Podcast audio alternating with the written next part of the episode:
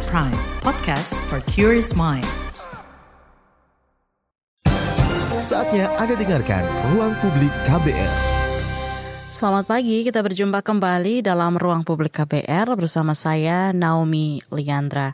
Pagi hari ini kita akan bahas mengenai jadi warisan budaya tak benda UNESCO, masa depan jamu makin baik. Saudara pengakuan kepada jamu ini tidak hanya dari dalam negeri tapi juga secara internasional. Budaya sehat jamu resmi jadi warisan budaya tak benda atau WBTB UNESCO pada Desember tahun lalu. Jamu juga menjadi benda ke-13 dari Indonesia yang ditetapkan sebagai warisan budaya UNESCO. Menteri Pendidikan, Kebudayaan, Riset, dan Teknologi Mendikbudristek Nadiem Makarim juga bilang penetapan ini akan memperkuat upaya Indonesia untuk melindungi dan mengembangkan ilmu dan mengembangkan jamu sebagai warisan budaya serta berkontribusi juga terhadap kesehatan dan kesejahteraan global. Lalu bagaimana bisa mewujudkan harapan ini dan apa saja tantangannya?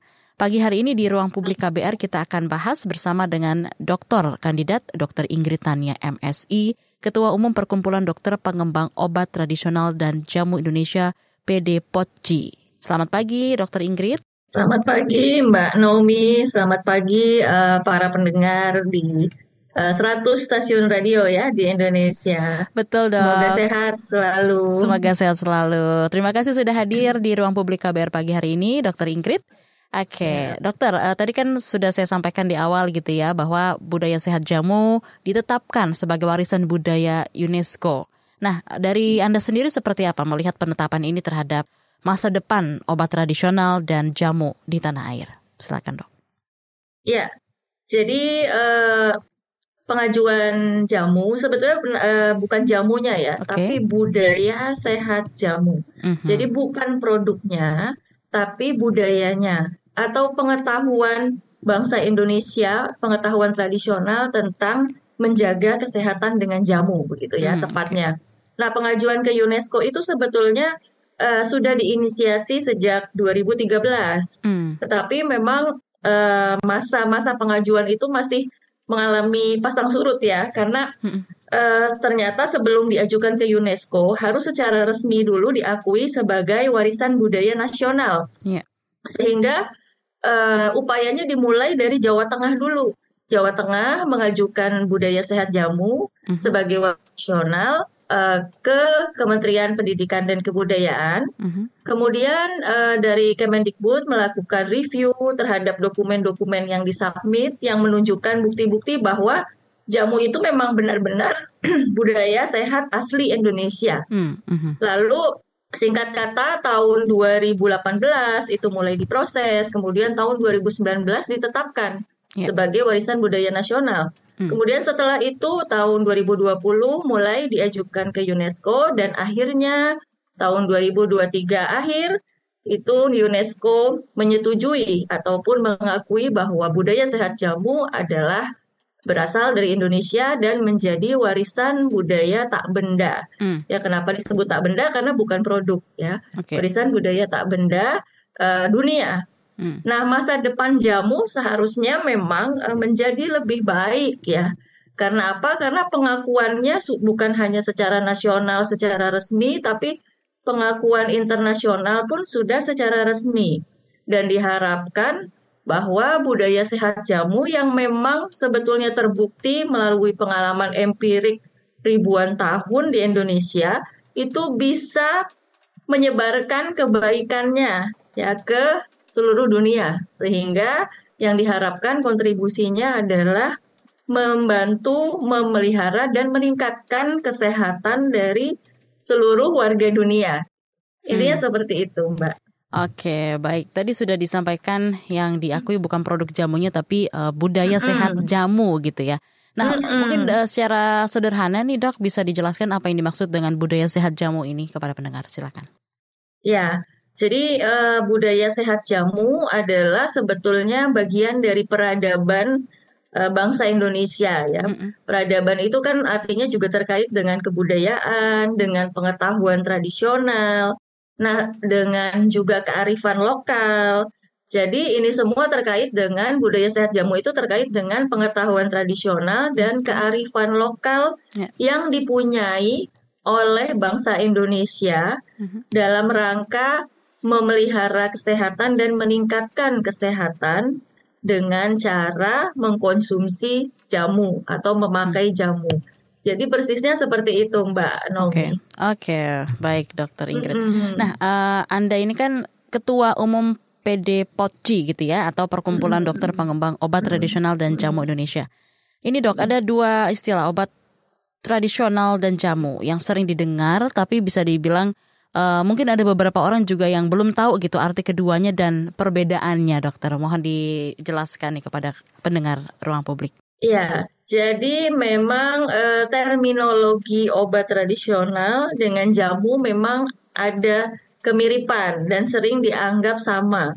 Walaupun awalnya uh, itu berbeda ya, hmm. karena gini, uh, kami memakai bahasa regulasi yang ada di negara kita. Hmm. Regulasi sebelum Undang-Undang Kesehatan Nomor 17 Tahun 2023 itu yang dinamakan obat tradisional adalah uh, obat yang berasal dari bahan alam ya, bisa dari tumbuhan, bisa dari hewan, bisa dari mineral ya, yang memiliki uh, riwayat turun temurun ya di Indonesia. Okay. Nah, obat tradisional itu awalnya diregulasi ketika PD POJI berdiri itu terbagi hmm. tiga. Okay. Ya. Jadi ada jamu, Mm-hmm. Yang pertama jamu, yang kedua obat herbal terstandar, ya.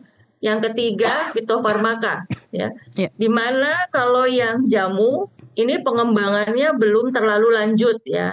Jadi jamu ini uh, warisan obat uh, tradisi dari nenek moyang kita, ya, berdasarkan yeah. pengalaman empirik nenek moyang diturunkan dari generasi hmm. ke generasi. Nah itu yang disebut jamu. Nah kemudian obat herbal terstandar itu adalah uh, obat uh, yang berasal dari alam ya, bisa dari uh, tumbuhan, hmm. hewan, mineral yang sudah uh, mengalami pengembangan lebih lanjut. Di hmm. antaranya sudah terstandar. Kan ada kata-kata obat herbal terstandar. Jadi ya. artinya yeah. sudah terstandar hmm. bahan bakunya. Kemudian sudah dilakukan penelitian praklinis oh, pada okay. hewan coba ya Kemudian tingkatan obat tradisional yang ketiga adalah fitofarmaka. Mm-hmm. Nah, fitofarmaka adalah uh, pada dasarnya merupakan obat herbal terstandar karena sudah terstandar uh, bahan baku dan bahkan Uh, hmm. Kalau fitofarmaka itu sudah terstandar produk jadinya, yep. ya, dan sudah melalui uji klinis, artinya penelitian pada manusia.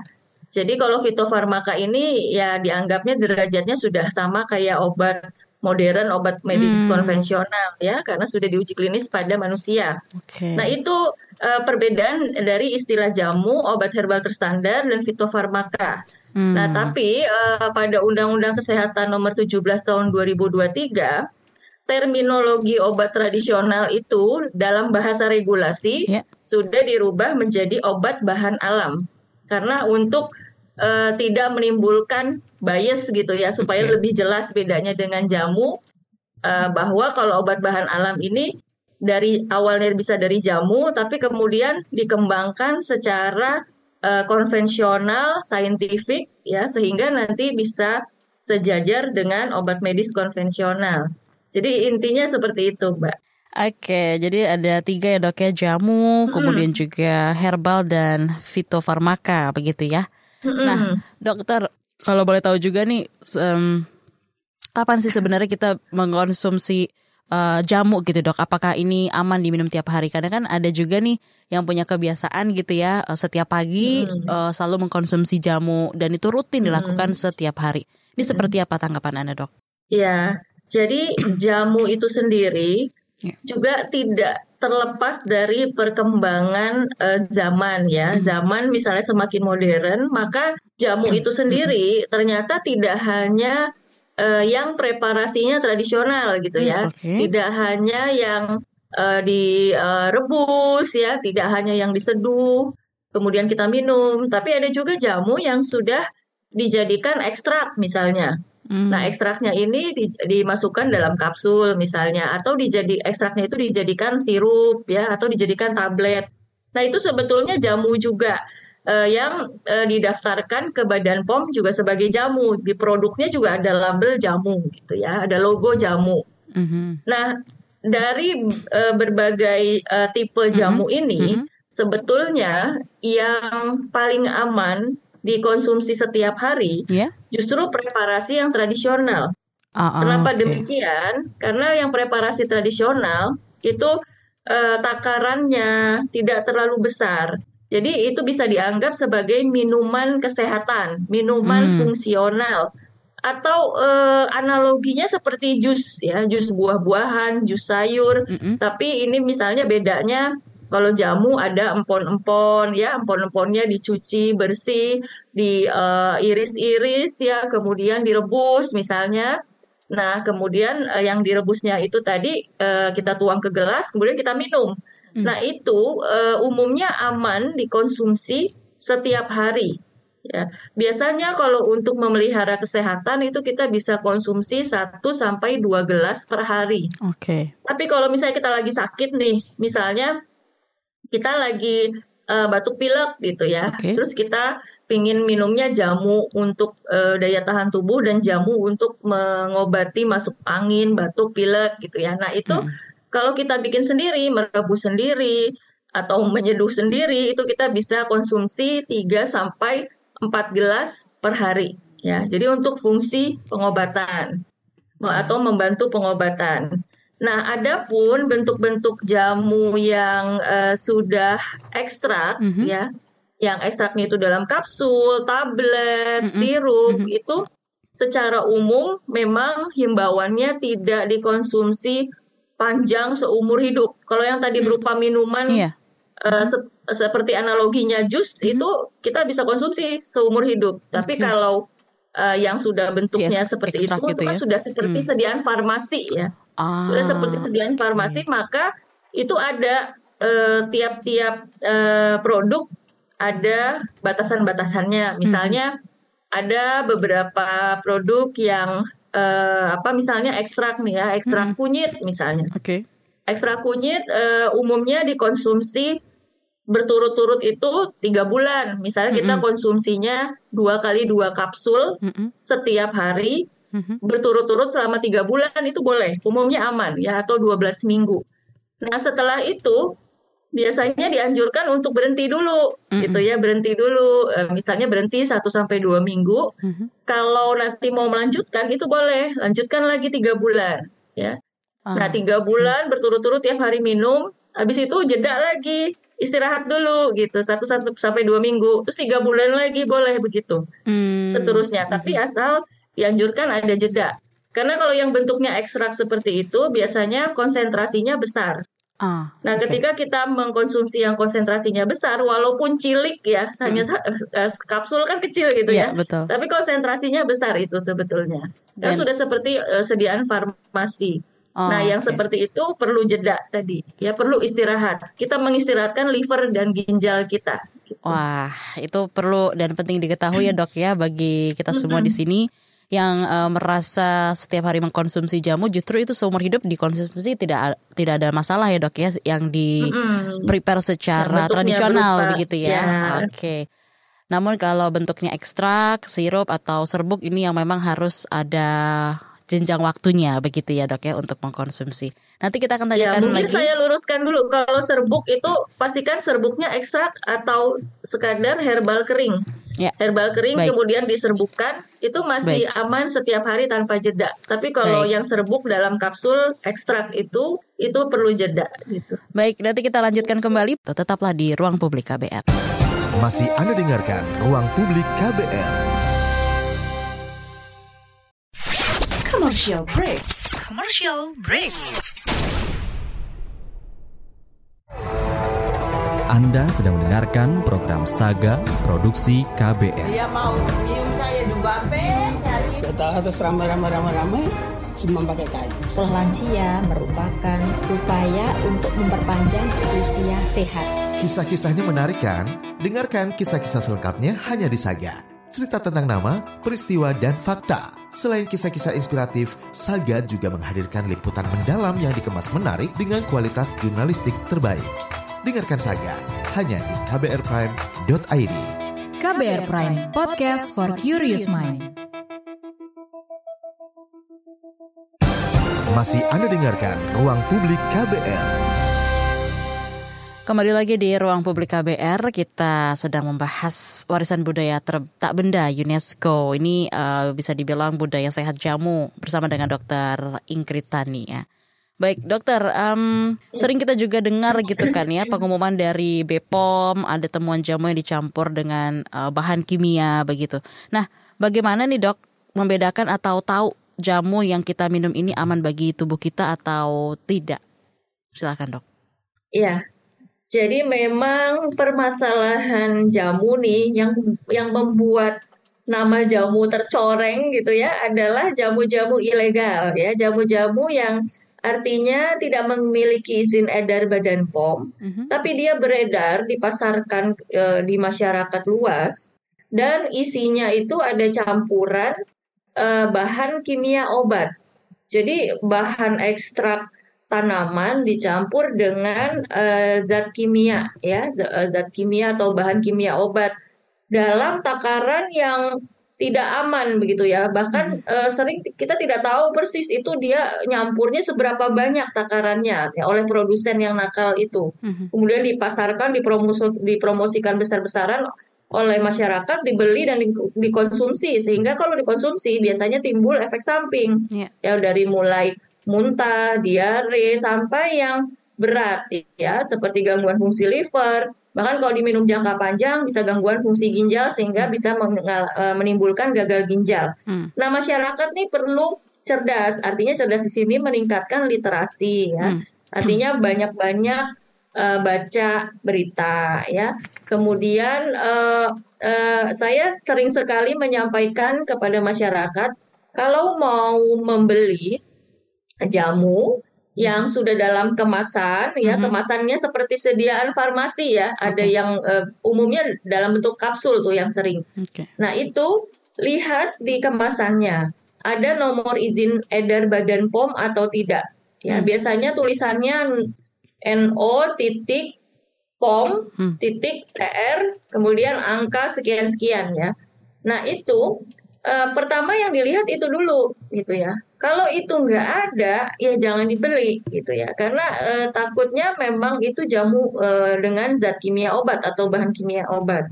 Nah, kalaupun ada, pas kita lihat kemasannya itu ada, hmm. no pom TR, angka sekian sekian sekian, hmm. itu dicek lagi itu palsu atau tidak, karena produsen nakal tuh udah yeah.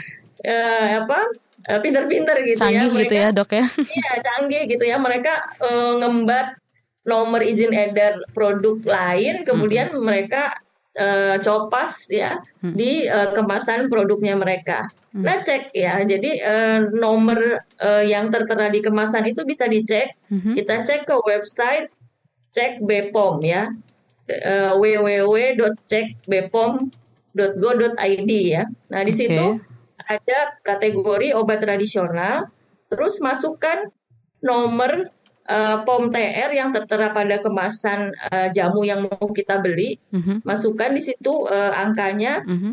uh, klik enter nanti keluar. Kalau nggak uh, nggak keluar di badan POM, misalnya ditulis data tidak ditemukan, nah itu jangan dibeli deh, gitu. Ah, karena okay. uh, bisa jadi itu uh, nomornya palsu. Nah, selain dari website, itu sebetulnya ada ada aplikasi juga ya yang bisa di-download di Android ada aplikasi cek Bepom, ada aplikasi Bepom Mobile. Itu semua hmm. bisa uh, ada ada bagian namanya cek cek produk atau cek izin edar Bepom. Nah, itu kita bisa masukkan nomor izin edar yang ada pada kemasan jamu yang mau kita beli nanti keluar di situ. Sesuai okay. apa enggak dengan merek jamu yang mau kita beli. Kalau nggak sesuai atau bahkan datanya nggak ada atau tidak ditemukan, ya itu jangan dibeli. Hmm. Begitu.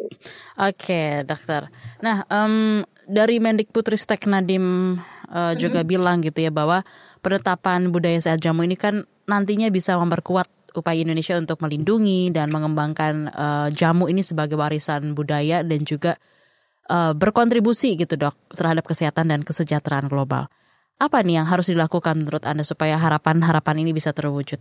Ya, jadi uh, tentu saja ketika kita uh, sudah tahu nih jamu diakui sebagai warisan budaya nasional dan bahkan warisan budaya dunia, uh, pertama-tama tanamkan rasa bangga ya di setiap uh, individu uh, masyarakat Indonesia ya, bangga bahwa oh jamu kita diakui nih oleh dunia, oleh UNESCO. Mm. Kemudian setelah itu bagaimana supaya eh, harapan-harapan atau tujuan-tujuan yang uh, yang mestinya tercapai karena penobatan tersebut itu bisa memang tercapai gitu ya. Nah, uh, kita sebagai masyarakat Indonesia perlu uh, menanamkan kecintaan kan gitu. Nah, tapi kalau menanamkan kecintaan kan tak kenal maka tak sayang. Ya. Jadi kenal dulu ya, kenal dulu uh, dengan jamu kita artinya kenal tuh bagaimana mm-hmm. konsumsi gitu ya coba konsumsi setiap hari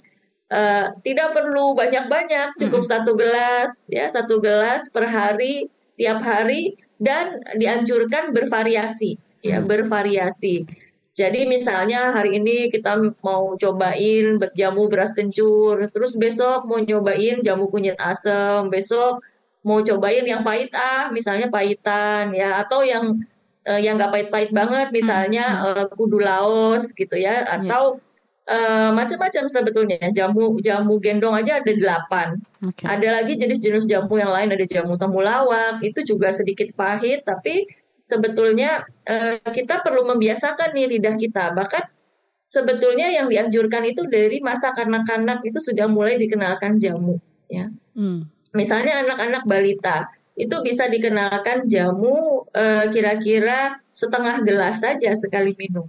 Okay. Ya. Biasanya uh, uh, memang kalau dari dibiasakan dari kecil itu akhirnya nanti dia sampai dewasa tetap mengkonsumsi dan yang pahit-pahit itu justru memperkaya rasa dan dia bisa menerima. Dan yang paling penting setelah mencoba itu umumnya kita semua bisa merasakan manfaatnya. Okay. Nah, manfaat itu bisa kita dapatkan atau bisa kita rasakan kalau kita sudah konsumsi minimal dua minggu ya. Dua minggu itu akan terasa badan kita lebih seger mm -hmm. ya, mm -hmm. lebih berstamina gitu ya, daya tahan lebih kuat. Jadi dua itu, minggu ini full nih dok, konsumsi setiap hari? Iya, dua minggu tiap hari. Mm, itu kita okay. akan terasa manfaatnya. Ya, ah. terus juga kalau yang perempuan biasanya kalau lagi menstruasi ya. enggak enak, kalau mau menstruasi enggak enak, perut kembung, apa nyeri pinggang segala macam itu kalau kita konsumsi tiap hari jamu-jamu itu enggak mesti jamu kunyit asam tapi jamu-jamu lain juga akan membantu ya. menghilangkan atau mengurangi keluhan-keluhan tersebut. Itu uh, kalau sudah mencoba umumnya sudah uh, uh, bisa dipastikan akan merasakan manfaatnya. Paling tidak dicoba dua minggu uh, berturut-turut dan ya. nanti setelah merasakan manfaatnya ya tetap diteruskan gitu. Nah. Itu bagian dari uh, hidup sehat kita, bagian okay. dari budaya sehat kita, bagian dari gaya hidup sehari-hari. Ya. Nah, kalau kita udah sehat, artinya kita kan jarang sakit. Ya, kalau jarang sakit apa? Biaya pengobatan akan jauh lebih kecil. Kalaupun ditanggung asuransi kan kita juga akhirnya membantu negara kita, membantu negara kita supaya pengeluaran belanja biaya kesehatan akan lebih kecil. Hmm. Kalau selain itu efek yang lain apa? Efek yang lain petani akan lebih sejahtera karena mereka merasa oh selama ini saya nanam empon-empon kok uh, orang-orang banyak nggak mau pakai gitu kan akhirnya dia beralih nanam yang lain. Nah kalau kita masyarakat pakai atau minum tiap hari, nah petani juga kan akan menanam itu secara kontinu. Okay. Nanti kesejahteraan petani juga, nanti multiplier efeknya ke mana-mana ya ke ekonomi Baik. bangsa juga. Baik, gitu. kalau uh, dari sejak dini gitu, sejak kecil sudah diperkenalkan jamu hmm. ke anak, Kira-kira jamu apa nih dok yang dokter rekomendasikan sebaiknya dikenalkan pada anak? Kan banyak ya dok ya ada kalau nggak salah ini dok mohon koreksi ya kalau memang uh, keliru. Ada kunyit asam kemudian temulawak. Temulawak tuh kalau nggak salah bikin nafsu makan ya. Iya terus iya, juga iya. Uh, dan lain-lain. Ini jamu yang seperti apa yang sebaiknya dikenalkan pada anak nih dok menurut anda? Iya.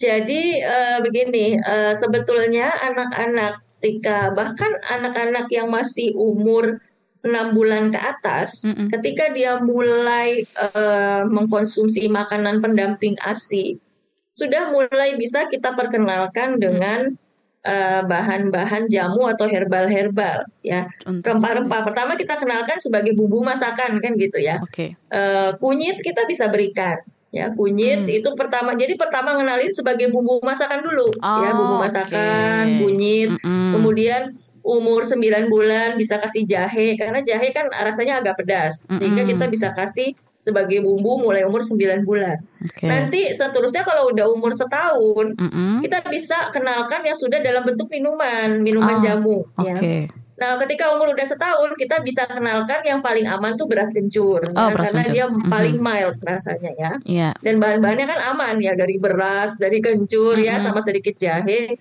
itu aman. Yeah. Nah, ketika umur setahun, kita bisa kasih Uh, kalau mau baru perkenalan sepertiga gelas, ya. Okay. sepertiga gelas dilihat aman, anaknya nggak ada alergi terhadap kencur misalnya. Hmm. Uh, sebetulnya alergi terhadap rempah atau herbal hmm. hampir nggak ada ya, hmm. tapi bisa saja ada ya, karena manusia yeah. tuh bisa saja ada alergi terhadap okay. apa kita nggak tahu ya. Jadi hmm. kita coba sepertiga gelas, sepertiga gelas aman, kita bisa tingkatkan setengah gelas sehari. Mm. Ya. Mm-hmm. Kemudian uh, tidak hanya beras kencur kan yang bisa dicoba untuk anak setahun ke atas, kunyit asam juga boleh. Okay. Ya. Tapi kan yang kalau untuk memulai beras kencur dulu biasanya, mm-hmm. karena tidak ada rasa asam, tidak ada rasa pahit gitu ya. Nah kita kasih uh, kunyit asam, kunyit asam kalau oke okay, bisa lanjut juga. Nanti bisa divariasi beras kencur, kunyit asam gantian seperti tiga gelas misalnya. Nah, habis itu kenalkan temulawak. Hmm. Karena temulawak kan memang agak pahit ya, yeah, agak ya. lagu. Yeah. Nah, kenalkan juga sama, sepertiga gelas dulu, hmm. sepertiga gelas anak bisa terima, bisa kita tingkatkan setengah gelas. Nah, kan temulawak sendiri tadi Mbak udah bilang hmm. memang mm membantu meningkatkan nafsu makan. Jadi mm di samping meningkatkan nafsu makan, sebetulnya juga jamu-jamu itu tadi semua, beras kencur, kunyit asam temulawak itu juga akan meningkatkan daya tahan tubuh si anak kan. Ya. Jadi okay. manfaatnya itu akan lebih uh, lengkap gitu ya. Jadi dan uh, akan membantu juga sebetulnya kalau nafsu makan anak itu bagus. Uh, anak itu kan akan terhindar dari uh, risi, uh, bukan terhindar ya, tapi terkurangi dari risiko stunting misalnya. Tapi kan tetap si ibu uh, perlu tahu kan uh, uh, apa nutrisi uh, yang diberikan Baik. itu lengkap dan seimbang kan begitu. Nah jamu ini buat penunjang supaya nafsu makannya baik. Nah udah nafsu anak makannya baik ya tinggal kita orang tuanya mengatur uh, apa nutrisi uh, karbohidratnya, protein lemak hewaninya, ya. vitamin mineral dari sayuran dan buah-buahan itu kita atur supaya seimbang. Baik, Dokter Ingrid sudah banyak nih beberapa komentar dan juga WhatsApp yang bergabung, hmm. baik di 0812 118 8181 dan juga melalui channel YouTube Berita KBR. Setelah jeda akan saya bacakan dan nanti akan ditanggapi oleh Dokter Ingrid. Tetaplah di Ruang Publik KBR. Masih Anda dengarkan Ruang Publik KBR. Yuk follow social media KBR. Twitter at Berita KBR, Instagram at KBR.id, Youtube Berita KBR. Masih Anda dengarkan Ruang Publik KBR. Jadi warisan budaya tak benda UNESCO masa depan jamu makin baik. Kita sedang bahas di ruang publik KBR bersama dengan Dr. Ingrid Tania. Oke, dokter, saya akan bacakan beberapa komentar dulu yang sudah masuk di channel YouTube Berita KBR. Selamat pagi untuk Pak David Mamusu. Setuju dengan adanya budaya sehat jamu masyarakat. Selain mendapatkan manfaat kesehatan, diharapkan masyarakat akan lebih terampil untuk mengelola sesuai kearifan lokal masing-masing. Kita lanjut lagi dok dari Pak Meksi H.A. Liando. Apakah jamu yang tradisional dibuat sendiri dan yang sudah diekstrak komposisi dan khasiatnya sama? Mohon penjelasannya. Oke, satu lagi dari Mas Doniel. Ada tips buat orang suka minum jamu nih, Kak? Boleh ditanggapi dulu mungkin dokter sebelum saya berlanjut ke WhatsApp, silakan. Oke, Tadi yang pertama eh, apakah eh, sama atau tidak gitu ya, ya eh, komposisi dan khasiat dari jamu yang dipreparasi tradisional dengan yang ekstrak yes. atau secara modern gitu ya. Ya, Dok. Jadi sebetulnya begini, kalau kita membandingkan antara jamu preparasi tradisional dengan preparasi modern yang misalnya dalam bentuk ekstrak dalam kapsul, itu sepanjang komposisinya, artinya komposisi bahan ya, jenis-jenis bahannya sama. Mm -mm. Misalnya kita mau bandingkan temulawak yang jamu temulawak e, minuman yang tradisional dengan temulawak yang ekstrak dalam kapsul. Mm-hmm. Itu bisa dikatakan sebetulnya khasiatnya sama. Ya. Nah, tapi memang umumnya kalau kita meminum e, jamu temulawak preparasi tradisional, mm-hmm. temulawaknya biasanya tidak banyak kan? Karena mm-hmm. kalau banyak kita nggak kuat juga. E, pahit ya, kemudian bau ya eh, bahkan kalau saking pahitnya kita bisa muntah misalnya ya. ya. Nah ini biasanya temulawak yang kita pakai paling hanya 10 gram misalnya ya 20 gram hmm. ya 30 gram paling banyak 50 gram. Hmm. Nah tapi ketika uh, dijadikan uh, ekstrak untuk satu kapsul yang 500 mg ekstrak temulawak ya. Itu bisa uh, bah, bisa bahkan 100 gram temulawak ya. Bahkan bisa eh, apa namanya satu kilo temulawak pun bisa dia dijadikan satu kapsul mm. ya. Nah artinya kan takarannya jauh lebih banyak ya. Bahannya secara uh, volume ya secara bobot itu dia lebih banyak. Sehingga uh, yang membedakannya adalah Eh, kita konsumsi temulawak dalam ekstrak umumnya tadi yang saya katakan tidak bisa atau tidak dianjurkan setiap hari tanpa jeda seumur hidup kita gitu ya. Mm. Karena apa? Karena untuk membuat ekstrak itu kan tadi saya di, saya yeah. sudah bilang dibutuhkan temulawak yang bobotnya jauh lebih besar. Mm. Kemudian disarikan dengan pelarut ya, dengan yeah. zat pelarut. Setelah disarikan dengan zat pelarut ada tambahan bahan-bahan, misalnya bahan pengisi ya. Walaupun itu semua aman, tapi untuk kehati-hatian kita, kita konsumsi tiga bulan setiap hmm. hari, jeda dulu nih setelah tiga bulan ya, satu okay. sampai dua minggu, kemudian uh, lanjutkan lagi tiga bulan, jeda satu dua minggu, lanjutkan lanjutkan lagi tiga bulan dan mm. seterusnya. Mm. Nah mm. kalau khasiat bisa dikatakan sama. Nah yang membedakan adalah dari sisi keamanan. Makanya kalau keamanan dianjurkannya seperti itu.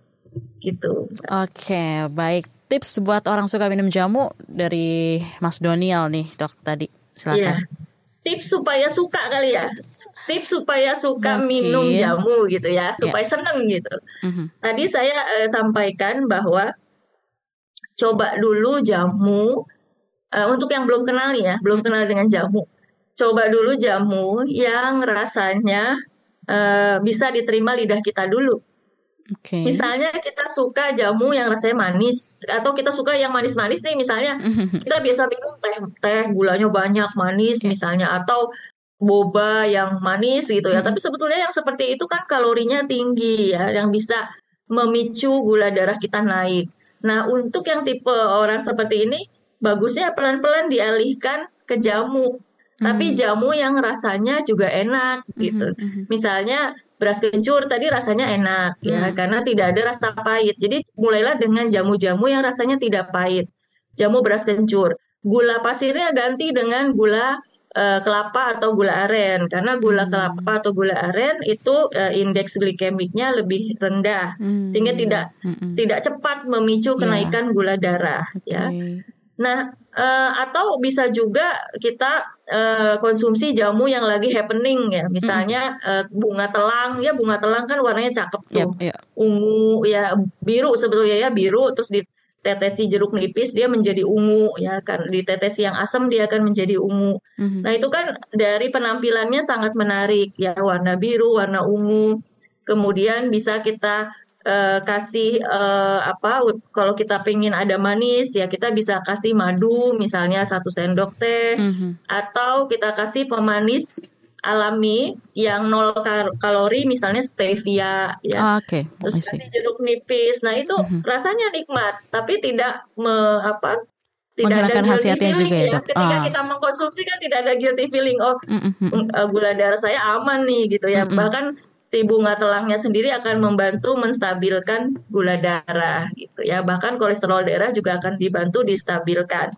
Jadi pertama-tama itu dulu coba yang rasanya uh, apa enak sesuai selera kita ya, yang mild sifatnya. Nanti perlahan-lahan setelah kita merasakan manfaatnya juga hmm. itu kita bisa uh, kombinasi lagi, coba lagi dengan yang lebih berat gitu ya rasanya gitu ya. Yang ada pahitnya ada pedes-pedesnya gitu yeah. ya. Itu bisa. Seperti halnya kita mau kenal sama kopi ya kenal sama kopi sampai kita akhirnya bisa pecinta kopi kan gitu. Yeah. kita mulai dari yang ringan dulu kopinya kopi susu dulu gitu ya. lama-lama itu nanti bisa lebih bervariasi kopi yang kita konsumsi bisa lebih berat rasanya Oke, okay, nice informasinya. Terima kasih banyak dokter. Semoga menjawab ya tadi sudah what, uh, uh, sudah kirimkan komentar di channel itu Berita KBR. Lanjut ya dok, kita bacakan ya, ada ya. beberapa pesan dari WhatsApp. Lumayan banyak nih dok. Dari Banjarbaru ada Pak Rama. Mendengarkan melalui Nusantara FM Banjarmasin. Selamat pagi Pak Rama. Saya rasa harus ada inovasi terbaru dari jamu itu sendiri supaya bisa mendunia. Nah, dok, inovasi yang ada saat ini uh, seperti dibuat dalam saset atau ekstrak gitu kan ya dok ya? Apakah sudah cukup atau masih ada yang bisa dieksplor lagi nggak nih dok? Ya baik. Jadi uh, tadi saya sudah sampaikan bahwa jamu itu mm-hmm. memang uh, preparasi sediaannya macam-macam. Yeah. Nah kalau kita ingin mendunia disukai oleh uh, masyarakat asing, mm-hmm. sebetulnya juga masyarakat dunia ini tipenya macam-macam juga sama aja kayak kita ya. Ada yang seneng uh, jamu yang betul-betul uh, masih preparasi tradisional mm -hmm. ya dengan bahkan kalau kita lihat wisatawan ke sini aja mereka pengennya melihat jamunya itu mulai dari awal preparasi, yeah. mulai dari dipanen gitu ya, dicuci, disikat, dikupas, diiris-iris, ada yang juga di apa diulek ya pakai lumpang alu. Jadi hmm. mereka nggak mau tuh kalau ngelihat di blender gitu ya pokoknya saya mau preparasi tradisional gitu ya. Hmm. Bahkan saya juga punya banyak teman dokter dari uh, luar negeri mm-hmm. ketika mereka ke sini mereka pengen dikenalkan dengan jamu yang betul-betul masih preparasi tradisional dari nenek moyang gitu yeah. dan mereka lebih suka itu. Mm-hmm. Ada yang seperti itu. Tapi kan ada juga yang tipenya ah pengen yang praktis mm. gitu ya. Apalagi kalau dikonsumsinya di negaranya dia gitu ya. Mm-hmm. Kalau kalau preparasi tradisional kan mereka agak repot misalnya mendapatkan bahan-bahan uh, tanaman obat atau rimpang-rimpang yang segar kan mungkin agak susah ya di luar negeri tanamannya misalnya nggak tumbuh iya. sehingga kita bisa mensuplainya dengan uh, herbal-herbal yang dikeringkan misalnya temulawaknya kunyitnya jahenya udah dirajang-rajang hmm. bentuknya sudah dikeringkan dengan packaging yang bagus yang uh, higienis yang hmm. steril gitu ya uh, nah itu bisa di uh, ekspor ke luar negeri dan daya tahannya kan bisa 1 sampai 2 tahun ya wow, kalau yeah. sudah bentuk kering seperti itu. Atau bisa juga yang bentuk bubuk ya. Jadi dari yang sudah dikeringkan tadi, mm -hmm. sudah dirajang-rajang, di uh, dikeringkan kemudian di uh, apa dihancurkan menjadi bentuk bubuk. Lalu dalam bentuk bubuk itu yang diekspor ke luar negeri. Itu juga bisa. Umumnya daya tahannya juga antara 6, 6 bulan sampai satu tahun. Hmm. Ya. Kemudian kalau ada yang pengen lebih praktis lagi, masyarakat di luar juga ada yang pengen langsung telen. Kalau yang bentuk uh, apa kering atau serbuk kan harus diseduh dulu gitu ya. Hmm. Mungkin mereka juga ada yang nggak mau repot. Yang bentuk kapsul boleh ya bentuk kapsul kita ekspor ke sana dan uh, juga uh, masa expire-nya, expire date-nya juga bisa setahun sampai dua tahun hmm. ya. Jadi okay. uh, yang penting memenuhi standar secara internasional ya atau standar spesifik yang diminta oleh negara yang uh, kita tuju untuk ekspor. Yeah. Dan sudah terbukti kok sebetulnya jamu-jamu kita sudah banyak yang bisa diekspor ke luar negeri. Okay. Memang harus lebih kita tingkatkan lagi gitu ya. Kan kita tuh pengennya kita bisa melebihi negara Cina gitu ya. Cina hmm. aja obat tradisional Cina-nya udah di semua negara ada. Nah, kita juga pengen jamu kita juga ada nih di semua negara gitu. Baik, Dokter Ingrid, kita akan lanjut kembali. Tapi sebelumnya kita sapa dulu sudah ada penelpon yang bergabung di 0800 2457893. Selamat pagi, Pak Dodo di Jakarta. Ya, silakan Pak Dodo. Ada yang mau ditanyakan nih dengan Dokter Ingrid, silakan. Ya, selamat pagi, Pak. Tidak, tidak terdengar ya, saya tidak mendengar. Mm -hmm. Mm -hmm.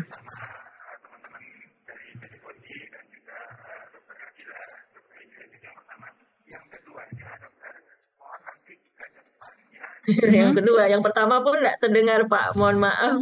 Oke, boleh diulang kembali kali ya uh, Pak Dodo, silakan Pak Dodo. Gimana Dokter Ingrid sekarang sudah terdengar kah? Halo? Gangguan sinyal atau apa ya? Uh, di kami sih nggak masalah Dokter Ingrid. Ya, gimana dok? Sudah terdengar dok? Enggak, belum. Enggak terdengar saya. Oh, Silakan. Atau mungkin nanti Mbak bisa ulang lagi ya pertanyaannya ke saya. Saya nggak bisa dengar sama sekali. Tadi yang kedua malah kedengeran ya. Oke, oke, boleh Tidak, disampaikan yang kedua saja. kedengeran juga. Jadi kata-kata ah. yang kedua terus hilang lagi. Baik, Dokter Ingrid, nanti saya akan coba sampaikan ya. kembali dari Pak Dodo. Silakan pertanyaan dan juga tanggapannya. Mm -mm.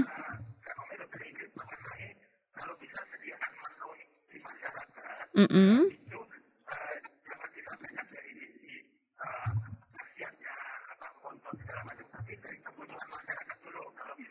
Hmm. Mm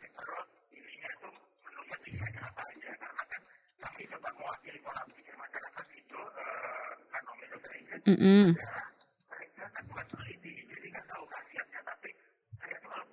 Oke. Okay. Ya. Yeah. Ya.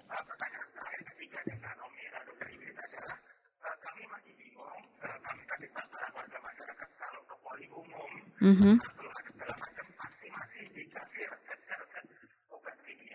Ya.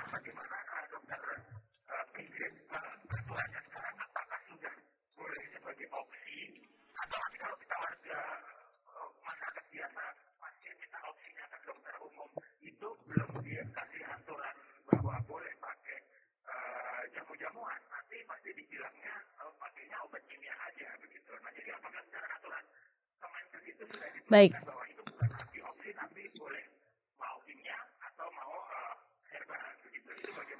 Oke, baik Pak Dodo.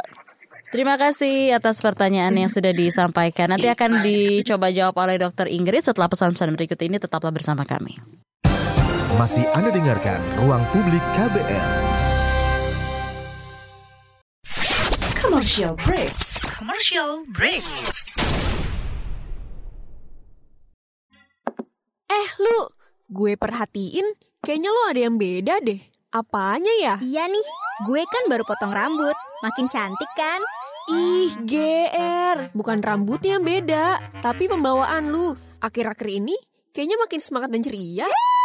Jelas dong. Gimana nggak semangat kalau setiap pagi dapat asupan vitamin BP? Hah? Vitamin BP? Apaan tuh? Itu loh, BP, buletin pagi. Bisa aja Lulu, bener banget. Buletin pagi asupan paling pas di pagi hari. Dapatkan berita-berita terhangat di pagi hari setiap Senin sampai Jumat pukul 6 pagi hanya di radio jaringan KBR di seluruh Indonesia. Masih Anda dengarkan Ruang Publik KBR.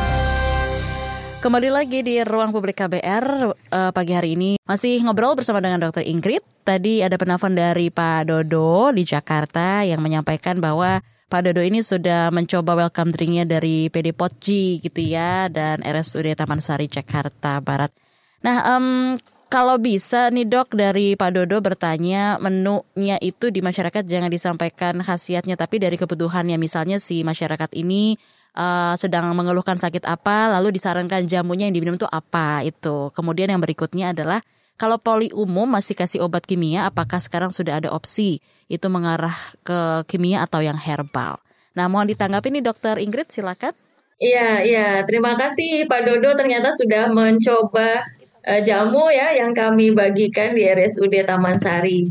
Jadi begini Pak Dodo, pertama-tama terima kasih atas saran-sarannya.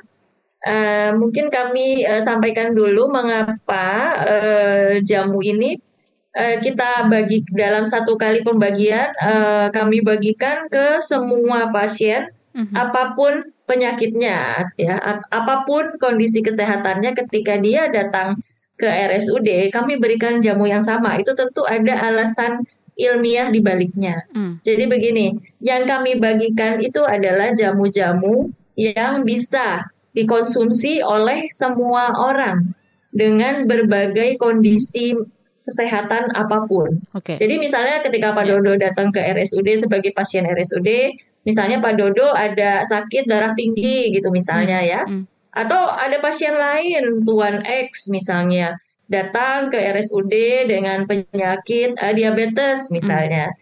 Atau atau misalnya ibu A datang dengan keluhan uh, sakit lambung misalnya. Hmm. Nah, pasien-pasien ini semua dengan berbagai kondisi kesehatan atau penyakit dibolehkan atau bahkan aman hmm. mengkonsumsi jamu-jamu yang uh, kami bagikan di rumah sakit.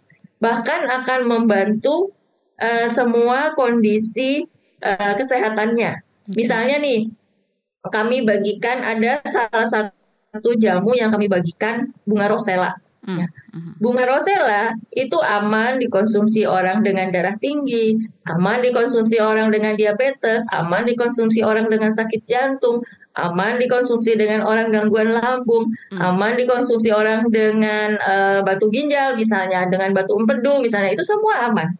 Bahkan karena sifat dari tanaman-tanaman bisa dikatakan semua tanaman obat itu ada sifat antioksidan Nah, sifat antioksidan ini bermanfaat di semua penyakit, hmm. bermanfaat di semua kondisi kesehatan. Okay. Makanya nggak heran kalau kita tahu bunga rosella itu bisa menstabilkan tekanan darah. Bunga yeah. rosella juga sudah terbukti menstabilkan gula darah. Hmm. Bunga rosella juga sudah terbukti menstabilkan lemak darah gitu ya. Bunga rosella juga terbukti bisa membantu memperbaiki pencernaan misalnya. Mm -hmm. Jadi semuanya ini bisa sebetulnya.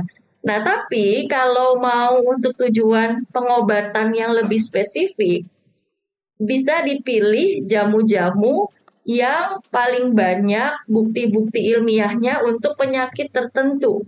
Ya, misalnya Bapak eh, ada penyakit tekanan darah tinggi. Ya. Nah, tekanan darah tinggi yang eh, jamu-jamu uh, yang paling banyak uh, terbukti manfaatnya bisa menurunkan tekanan darah itu tidak hanya rosella ya. Misalnya ada seledri ya, ada kumis kucing, ada bawang putih ya. Itu uh, nanti bisa dipilihkan yang mana yang paling nyaman, paling cocok dan itu dikonsumsi uh, jangka panjang gitu ya. Hmm. Misalnya uh, cocok dengan rosella. Rosella ini dikonsumsinya bisa tiga kali atau bahkan empat kali ya uh, setiap hari. Nanti setelah dua minggu dilihat efeknya bagaimana. Tentu saja nggak bisa itu aja ya, harus yeah. dibarengi kan dengan uh, gaya hidup sehat lainnya, okay. harus dibarengi dengan uh, apa mengurangi konsumsi garam, harus dibarengi dengan olahraga ter secara teratur misalnya, dibarengi dengan manajemen stres, harus dibarengi dengan meningkatkan kualitas tidur misalnya. Nah itu nanti setelah dua minggu dievaluasi, mm-hmm. oh hasilnya bagus, jamu itu bisa diteruskan terus gitu. Cuma memang uh, kembali lagi kalau bentuknya yang dikonsumsi bentuknya ekstra, mm-hmm. kita kasih jeda 1 sampai dua minggu setelah tiga bulan. Tapi kalau bentuknya uh, preparasi tradisional minuman segar, kita bisa terus nggak ada jeda itu boleh. Okay, ya jadi seperti baik. itu. Nah kemudian kalau di RSUD memang saat ini belum ada poliklinik herbal gitu ya, belum ada poliklinik jamu atau belum ada poliklinik integratif. Sehingga memang saat ini yang diberikan masih obat-obatan medis konvensional.